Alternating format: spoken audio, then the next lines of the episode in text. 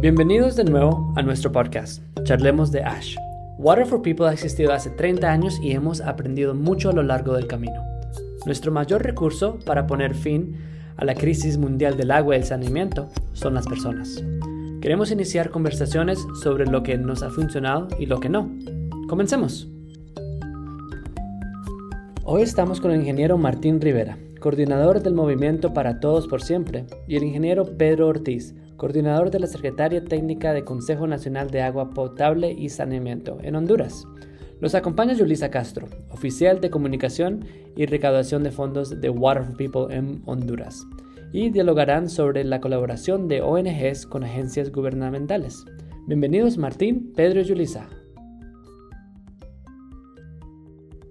Eh, muchas gracias Martín y Pedro por acompañarnos en esta tarde y compartir con nosotros sus conocimientos para este podcast que estamos desarrollando para Water for People. Es un placer para nosotros tenerlos aquí, ¿verdad? Eh, Martín, si me ayuda con su presentación y luego el ingeniero Pedro. Ah, bien, buenas, muchas gracias. Mi nombre es Martín Rivera y soy el coordinador del Movimiento para Todos por Siempre en Honduras, el cual pues una red de, de más de 20 organizaciones del gobierno, organizaciones no gubernamentales, la academia, pero también de la cooperación. Eh, eh, tenemos cerca de 30 municipios asociados y impulsamos realmente la cobertura total para siempre que es un alineamiento eh, específico hacia el Objetivo de Desarrollo Sostenible 6. Muchas gracias, Martín. Ingeniero.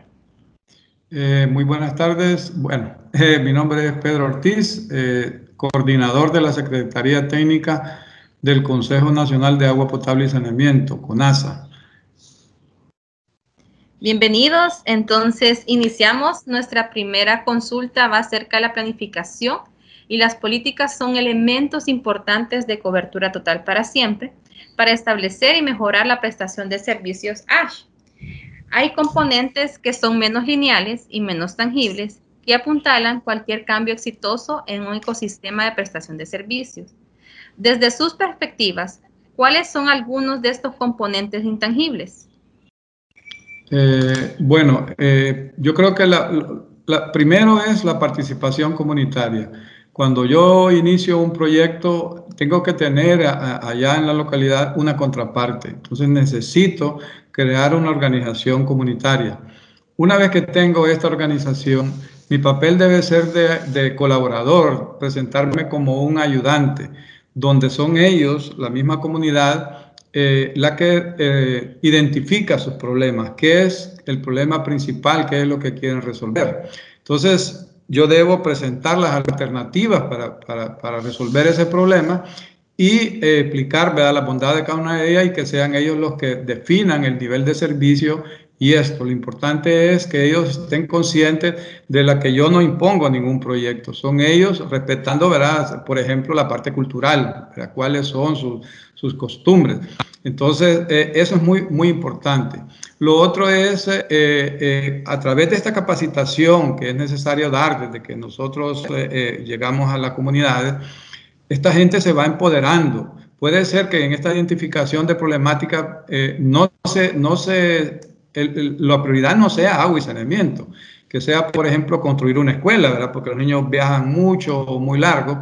Entonces, yo me veo en problemas porque digo, bueno, pero ¿cuál debe ser mi compromiso? Decirle, ok, yo los voy a apoyar, les voy a decir dónde van a, ir ustedes a hacer esta gestión, pero conmigo lo que van a resolver es el problema del agua, porque el problema del agua eso eh, eh, impacta pues inclusive en los niños que van a la escuela. Necesitan estos niños tener agua, agua buena y un buen saneamiento. Entonces, a través de esta capacitación, la comunidad se va empoderando. Después de tanta capacitación que les voy dando en todos los temas, ¿verdad? Inclusive eh, eh, cambio de, autoridades y ¿verdad? cosas parlamentarias y bueno, una serie de conocimientos. Esto los empodera y son capaces ellos después de solos, aunque yo me venga, ellos están ya tan, tan, tan capacitados que pueden ir a hacer otras gestiones de otros proyectos, pueden ir a otros ministerios a hacer sus, sus gestiones porque están empoderados. Entonces esto es muy, muy importante. Lo otro es la, coordinación institucional, ¿verdad? Porque yo como proyecto a lo mejor no cubro todos los, los nichos, ¿verdad? Todas las necesidades de ellos, pero sí puedo coordinar con, con el resto de instituciones que están ahí en la localidad, eh, hacerles eh, eh la introducción y para que ellos puedan cubrir sus, sus necesidades de una manera completa. Muchas gracias, ingeniero. No sé si el ingeniero Martín desea agregar algo. Creo que, que, uno de los, en los temas de planificación y de formulación de políticas, ah, también un componente que a veces ah, eh, es importante visualizar es la voluntad política ah, de las autoridades en el territorio, ¿verdad? lograr ese compromiso, ¿verdad? Para que toda esta planificación y todas estas políticas respondan, tal como el ingeniero Ortiz ha dicho, a esas necesidades sentidas de la población, pero también a unir los esfuerzos de todos los actores, ¿verdad? Y ahí es donde la coordinación juega un papel muy importante y en donde se pueda en determinado momento identificar los recursos locales que existen, sean humanos, sean financieros, sean materiales, para poder eh, eh, con ese compromiso y esa voluntad ponerlos a disposición para poder lograr las metas y objetivos que se tienen planteado en la planificación y en las políticas. Muchas gracias a los dos. Avanzando con nuestra segunda pregunta sería, ¿cuál es la mejor manera de establecer credibilidad con los nuevos socios y agencias gubernamentales al acercarse a ellos para incidir en el cambio e impactar su forma de hacer el trabajo? Bueno, desde la parte de, gobierno, ¿verdad? Eh, es fundamental saber primero cuál es eh, la misión de cada ONG, qué trabajo hacen, ya cuáles son sus fortalezas, eh, y luego saber realmente qué es lo que han hecho, cuánto invierten, cuántos proyectos han hecho, inclusive qué, qué cuál es la magnitud de fondos que, manejan, eh, porque si no eh, quedan en el anonimato, aunque hagan cosas muy, muy grandes, ¿verdad? Eh, y tenemos ejemplos, algunas veces hacen proyectos hasta, hasta que son, diría yo, de vanguardia, nuevos, novedosos, pero la gente los desconoce. Entonces es, importante eh, dar, sacar a luz todo el trabajo que se hace, porque sabemos que muchos hacen muy buen trabajo. Sin embargo, la gente critica, dice, no, las ONG no, no, eh, destinan los fondos para otras cosas, las ONG por aquí por acá son criticadas precisamente porque no están mostrando su trabajo. Entonces es importante tener esta coordinación eh, con el gobierno porque también el gobierno podría tener un, mejor impacto. Yo podría, de acuerdo a las necesidades del país, por ejemplo, definirle sus ámbitos de actuación, decir dónde eh, tendríamos mejores resultados o cómo coordinar una u otra ONG para tener mejores resultados en la zona, ¿verdad? tener mayores impactos. Entonces, todo este trabajo yo creo que, es fundamental, ¿verdad? Toda esta, eh, que podamos ordenar todas estas ONG de acuerdo a sus capacidades. Muchas gracias. Eh, ¿Algo que considere que podamos agregar, Martín? Sí, yo creo que eh, uno de los, eh, para poder incidir o influenciar a cualquier organización, ah, es importante primero conocerla, ah, saber lo que han estado haciendo, cuáles son sus roles y responsabilidades, para poder también definir en qué aspectos queremos realmente lograr un cambio. Uh, de sus procesos o de sus resultados y, con ello, pues ya una vez identificados, poder compartir con ellos experiencias sobre el tema, eh, poder también ah, mostrar resultados e evidencias de, cómo ah, se pueden lograr mejores ah, eh, resultados, ¿verdad? Eh, yo creo que ese es, un aspecto de, de, crear una empatía que facilite la apertura al diálogo. Y, en ese diálogo es donde realmente pues eh, se llegan a estos acuerdos de poder colaborar y de poder eh, eh, en determinado momento influenciarlos a ellos a cómo mejorar sus procesos para lograr realmente los resultados deseados. Entonces, creo en este sentido que para poder lograr incidir en, en, este tipo de trabajo, ¿verdad? O en la forma de hacerlo, tenemos que realmente a convencerlos y para convencerlos solo mostrando resultados, solo mostrando realmente uh, experiencias y formas de hacer las cosas en una forma uh, diferente, uh, vamos a poder en determinado momento lograrlo. Excelente, gracias por ambas participaciones. Eh, avanzando con esa tercera pregunta, ¿verdad? Estamos hablando ya aquí cuando trabajamos en entornos de escasos recursos crónicos. Eh, ¿Qué aspectos se deben tener en cuenta al trabajar para aumentar la inversión? Dado que los inversores van a tener preguntas e inquietudes sobre las de absorción de los presupuestos aumentados, la responsabilidad y la transparencia. Entonces, ¿cómo podemos mitigar estas inquietudes? Bueno, eh, con respecto a la inversión, uno es... Eh, yo creo que hay que trabajar mucho, eh, tanto del gobierno como todos los que están, las agentes sectoriales, en lograr la priorización del sector. Esto es muy importante, que sean, estemos dentro de las 10 prioridades de, del gobierno. Esto debería ser eh, eh, teóricamente fácil porque estamos hablando de brindar servicios que son derechos humanos fundamentales, como es el agua y el saneamiento. Entonces tenemos que hacer incidencia política que nos apoyen a hacer eso y lograr eh, posicionar pues el sector con, eh, eh, en estos 10 lugares. Entonces como una prioridad. El otro es dar a conocer, yo creo que si las ONG quisieran manejar más recursos, volvemos a lo mismo, dar a conocer su trabajo, ¿verdad? qué es lo que están haciendo, cuál es su capacidad. Y ya lo hemos hecho, ¿verdad? En, otras oportunidades, bueno, el gobierno, el, cuando se manejaba de manera centralizada y no había capacidad para ejecutar todos estos proyectos, siempre se llamaban a las ONG más conocidas. Eso es importante. Claro, se llama lo que se conoce, lo que ya está aprobada su capacidad.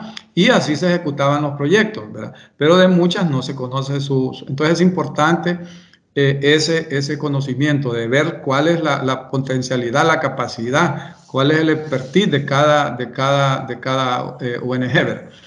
Eh, entonces, eso podría eh, tener, asignarle más fondos, buscando contratistas individuales y esto a lo mejor se podrían manejar en poco más de recursos. Lo otro es el mismo vía tarifa, ¿verdad? Los servicios hay que concientizar a la comunidad y em, decirles, señores, tienen que pagar más para tener un buen servicio, ¿verdad? Es fundamental que ustedes paguen pues el, el valor real de esto, inclusive más allá que permita una reposición de los sistemas, ¿verdad?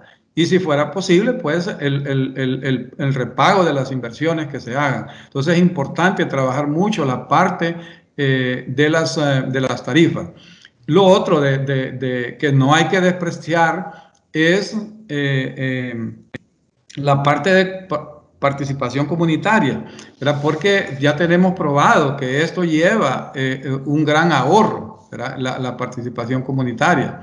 Entonces, eh, eh, ahorramos entre un 25-30% en agua y más o menos un, es 40, hasta un 45% de, de, en saneamiento, dependiendo de la tecnología que se, que se use.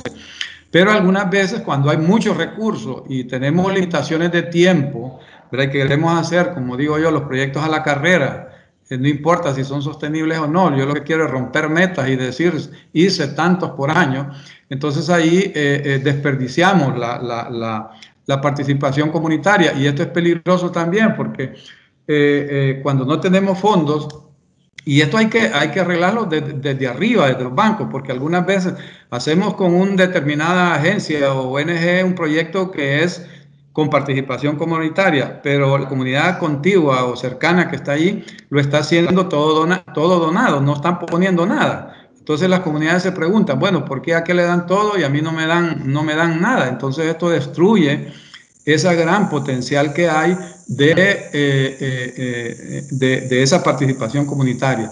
Y esto además de que aporta dinero, pues garantiza la sostenibilidad de los servicios.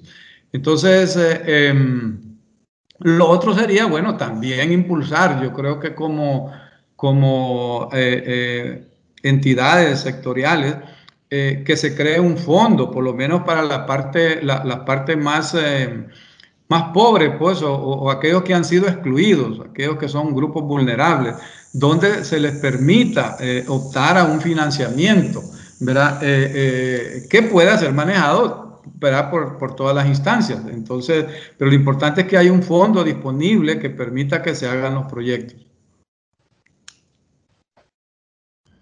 Muchas gracias, Pedro. Ingeniero Rivera, ¿algo más acerca de, estos aspectos? Creo que eh, en, en, entornos de escasos recursos es importante eh, el uso eficiente de los pocos recursos existentes. Y eso requiere uno a que se apliquen tecnologías y metodologías adecuadas, ¿verdad? Y conforme a esos, a esos contextos, ¿verdad?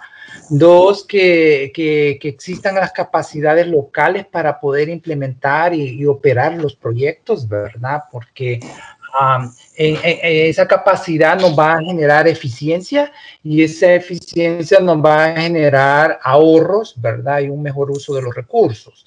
Y, la tercera tiene que ver con el aspecto de la transparencia. Y generalmente eh, eh, eh, el inversor, ah, especialmente en estos ambientes nuestros donde hay, ah, estamos también con el problema de la corrupción, ¿verdad? Y la duda si los recursos se están usando adecuadamente, es muy conveniente a ah, generalmente fortalecer todos estos aspectos de rendición de cuentas y transparencias para generar esa credibilidad en los inversores, ah, pero también para evitar todos estos aspectos de corrupción. Y para ello, acá la participación ciudadana en la auditoría social es clave para poder generar eh, todas estas condiciones que permitan a generar, eh, a usar mejor los recursos, pero al mismo tiempo a eh, generar los informes necesarios ante los inversores que le garantice eh, de que los recursos se están utilizando adecuadamente. Gracias. Creo que uno de los dos aspectos o de las palabras que más mencionaron ustedes fue el tema de rendición de cuentas que promueve la transparencia. Em, ya después de hablar un poquito acerca de, estos aspectos, ¿verdad? Creemos que como sector, una de las cosas que más nos impacta son ver los cambios. Y es aquí cuando pasamos a nuestra siguiente pregunta. ¿Cuánto tiempo lleva a haber un cambio real y fundamental en la forma en que se prestan los servicios? O sea, un cambio en la vida de las personas más afectadas. ¿Y cuáles son los componentes más importantes de ese cambio según ustedes? Bueno, eh, para tener un, cambio o para lograr realmente que, un servicio me dé, eh, eh, opere pues, de una manera de eficiencia, uno es el conocimiento. Yo debo de conocer cómo funciona ese, servicio. Esto implica capacidad. Eh, hay que capacitar a la gente para lograr que las cosas funcionen tal como yo las proyecté. Y por ejemplo, vamos, vamos a poner un ejemplo, una planta de tratamiento. Yo construí una planta de tratamiento, listo, se terminó la obra, participó la comunidad y todo, pero me hace falta lo importante, esa capacitación que me dé eficiencia, que cumpla con los parámetros con que, yo la dimensioné. O sea, eso solo da la capacitación. Eh, hay que tener eh, eh, claro de que estos servicios la única manera de que cumplan con el objetivo que es la calidad, calidad de servicio en todo lo que ya sabemos, cantidad, calidad, continuidad y todo lo demás, eh, implica un conocimiento, es un expertise y eso solo se da con la, con la, con la capacitación. Eso es un aspecto desde el punto de vista operativo. Ahora, luego viene lo otro, ya tengo la capacidad, tengo la infraestructura, pero ¿cómo tengo realmente el cambio? Eso me lo da la parte de la misma educación cambio, de hábito. Yo debo tener claro eh, las cosas. Por ejemplo, el aseo personal, el aseo de, eh, eh, de la vivienda, ¿verdad? cada vez, por ejemplo, voy a defecar, tengo que lavarme las manos con agua y jabón, bueno, lo que ya sabemos. Em, la parte de, por ejemplo, el uso y conservación del agua, el agua puede venir perfecto de un nacimiento, de un pozo o bien tratada, pero si en la vivienda, en el hogar, yo no la almaceno bien, no la, no la, no la manipulo bien, se me va a contaminar. Entonces no voy a, no es el proyecto el que me está fallando. ¿verdad? Es la falta de conocimiento, de entendimiento de cómo las cosas se pueden eh, conservar o cómo logro yo su máxima eficiencia. Entonces, es muy importante la parte del cambio de hábito. Entonces, eh, el proyecto no, se, no solo debe de educar, de, dedicarse a la parte de obra gris, sino a, la capacitación de la comunidad, que fomente este cambio de hábito. Una vez que yo tengo también el hábito de esto, eh, eh, voy a exigir, voy a exigir esa, esa, calidad misma y entonces ahí vamos a ver los resultados. Ahora, cuando la comunidad se ha involucrado desde la fase inicial en el proyecto, verá, estos cambios eh, se dan mucho más, mucho más rápido, eh, porque ellos entienden, entienden el, funcionamiento mismo de las cosas y el porqué de las cosas.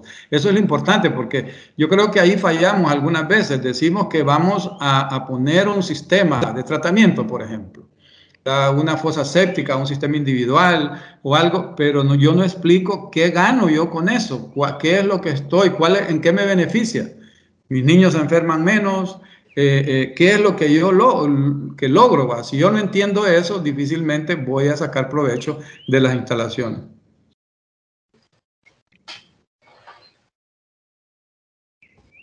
¿Algo más que desea agregar, ingeniero Martín?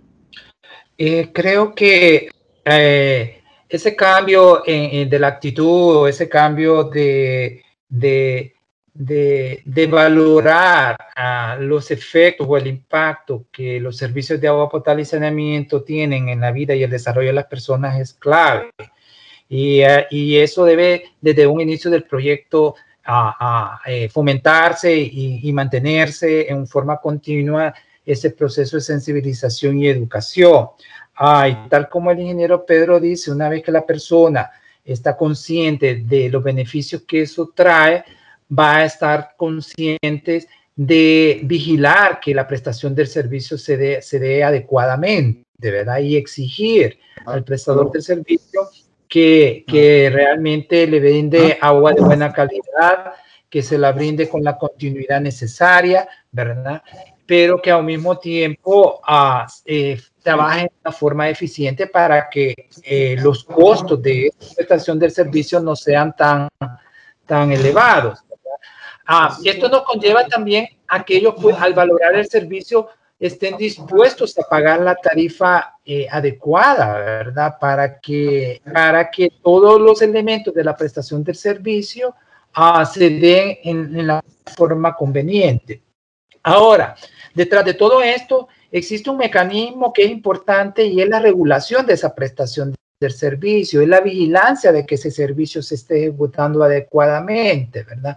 Por las autoridades, ¿verdad? Eh, tanto sanitarias como las, autoridades del sector, ¿verdad? Eh, y al mismo tiempo, a que esté la asistencia técnica hacia el prestador de servicio accesible, porque especialmente en los prestadores de servicios comunitarios vemos la rotación de las personas por ser voluntarias, ¿verdad? En cierto periodo de tiempo que requiere una, una, una capacitación continua, una, una permanencia de la asistencia técnica accesible para que el, el nivel del servicio o, o, la capacidad de prestación del servicio se mantenga a lo largo del tiempo. Entonces, sí hay eh, eh, eh, elementos importantes Ah, para, que, para que pueda al final la prestación del servicio mantenerse y lograr el impacto en la salud y el bienestar de la población. Muchas gracias y ya casi cerrando nuestra sesión. Eh, esta pues va dirigida a Martín, ¿verdad? No sin excluir al ingeniero Pedro, pero ¿qué elementos de colaboración y acción colectiva son más importantes para que PTPS o el Movimiento para Todos por Siempre o una red similar a la nuestra funcione bien. ¿Cuáles son los mayores desafíos de este enfoque, Martín? Bueno, las acciones colectivas eh, requieren de un punto en común, ¿verdad? Un interés común para que uh, todos los actores involucrados puedan eh, generar su compromiso y participar efectivamente en esas acciones colectivas, reconociendo la fortaleza de algunos de esos actores, ¿verdad? Y las limitaciones de otros y respetándolas, pero al mismo tiempo aprovechándolas. Uh, y ahí la coordinación efectiva es clave, ¿verdad? esa comunicación clara, esa disposición para, para el diálogo es importantísimo y que al mismo tiempo los actores sientan que es, vale la pena invertir el tiempo y los recursos siendo parte de estas acciones colectivas. Esto nos conlleva de que todo este proceso requiere de, de un facilitador de, del mismo y que como tal tiene un costo, ¿verdad? Entonces la sostenibilidad financiera de estos procesos asociativos es un reto continuo, porque hay que ver que los mismos actores tienen que tratar de sostenerlo y dar aporte a los mismos. Pero uh, se valora poco, ¿verdad? El hecho de esta coordinación, este alineamiento y estas acciones colectivas a, internamente dentro de muchas instituciones. Incluso no hay presupuestos para este tipo de coordinaciones, asociatividad, acciones colectivas con otros, alianzas, porque no son parte de proyectos, no, no son cosas tan tangibles de infraestructura o de impacto tan directo, ¿verdad? Sí, aunque vemos que como producto de estas acciones colectivas, uh, realmente uh, hay mucho, hay mucho muchos resultados, como los resultados de incidencia política, como, como, los resultados de formación de capacidades, de creación de alianzas, que son grandes impulsores de los programas y proyectos, pero no se valora mucho a veces. Eh, es, este y entonces, este, este reto de, de sostener financieramente y que cada uno de los actores dé un aporte, ¿verdad? una cuota para para valorar realmente todo este trabajo colectivo es un reto continuo, ¿verdad? Ah, el otro es la diversidad de acciones en que cada uno de los actores se encuentra involucrado, aparte de las acciones colectivas, y lograr el mantener el interés y la participación permanente de estos actores dentro de las redes o dentro de las acciones colectivas es, es también un reto permanente, ¿verdad? Y eso ah, requiere de mucho diálogo, de mucha comunicación, pero al mismo tiempo de mucha comprensión y eh, de, de poder en determinado momento a, eh, hacerles entender el respeto a las diferencias con los demás actores, pero que valoren más los puntos en común en que, en que cada uno tiene dentro de la agenda común. Ah, esto conlleva a tener compromiso en, en, en dar tiempo por parte de su personal, ¿verdad?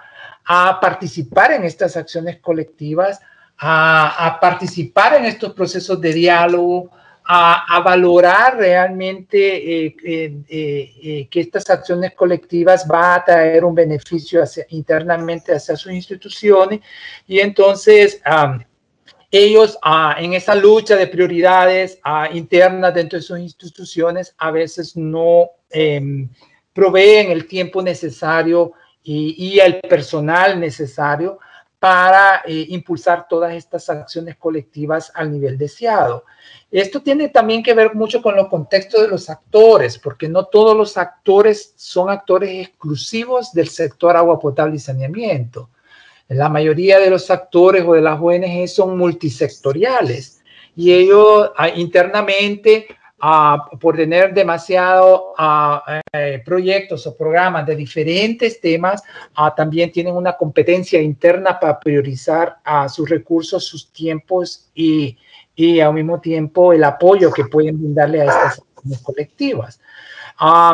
lo cual también se traduce en cierta forma a, cómo llevar eh, eh, y, el aporte y la coordinación que, que, en muchos casos se da a nivel nacional o regional allí al campo, allí en el territorio, con los actores locales y en donde también hay que involucrar a estos actores locales a este mismo alineamiento de acciones colectivas, ¿verdad? Entonces, llevar, monitorear todos estos resultados, generar información que, que retroalimente estas acciones colectivas, se vuelve un reto cuando ah, realmente estos actores tienen múltiples funciones a nivel de campo y en determinado momento ah, eh, no tienen también no todas las capacidades para facilitar acciones colectivas allá en el territorio. Están inmersos en acciones colectivas a nivel nacional, pero al tratar de llevar acciones colectivas en el territorio se vuelve un reto de coordinación y de priorización de, acciones. Muy interesante. Eh, bueno, yo, yo quisiera, bueno, que está un poco compleja la pregunta, pero eh, en el sentido de que, mm, eh, ¿verdad? Eh, desconocemos a lo mejor los problemas que sufren ya internos las, las redes, o, pero para nosotros es muy importante porque son estos espacios de diálogo donde nos, nos vemos todos y sabemos el trabajo que cada quien está haciendo, ¿verdad? Eso, por lo menos en la manera, en el nivel que se presentan o hasta el nivel donde lo presento, porque son reuniones relativamente cortas, ¿verdad? Donde se presentan algunas veces las cosas que están haciendo, no en detalle, pero, pero bueno, dan una idea de lo, del trabajo que se está haciendo. Entonces, yo creo que el gobierno lo que tiene que hacer es apoyar, pues, y, no eh, en general todas las instituciones sectoriales, me refiero, eh, deben de apoyar a, estas redes o a estos movimientos, ¿verdad? Hacer su trabajo, no complicarles nada. Algunas veces ponemos trámites engorrosos eh, o cosas que, o, es importante ayudar a que hagan su trabajo. Por ejemplo, si yo no puedo contribuir, por ejemplo, con dinero, porque bueno, a lo mejor no lo tengo, facilitar o contribuir con especies, como decimos nosotros, vaya prestando un salón, por ejemplo, para reuniones o atendiendo simplemente las convocatorias, porque como eh, esta gente nos está convocando al gobierno, debería ser al revés, el gobierno debería, pero no importa, lo importante es que las cosas se hagan, no importa quién las haga. Si yo no lo hago, pero otro lo está haciendo, yo debería apoyar a esa persona que me está haciendo mi trabajo, ¿verdad? Porque eh, entonces es fundamental estas redes, ¿verdad? Y, y, y ya hemos probado que el país ha sido pues famoso por tener estas redes, estas eh, eh, organizaciones, que ANCLO fue una de ellas y fue muy reconocido a nivel regional de todo el trabajo que se hacía aquí y que cómo eh, concurríamos todos, pues, y ahorita lo estamos haciendo en el movimiento para todos por siempre, ahí nos vemos, el gobierno con toda la parte eh, también, hay algunos cooperantes. Entonces, yo creo que esto debe ser más bien de fortalecerse, eh, eh, apoyar a quien lo está haciendo, facilitarle las cosas. esto yo creo que sería, les daría un gran impulso pues a estas, a estas redes. Muchas gracias. Bueno, y muchas gracias a los dos por este tiempo, ¿verdad? Por haber hecho espacio en sus agendas para poder compartir sus diferentes experiencias y conocimientos con nosotros y poder participar en este podcast.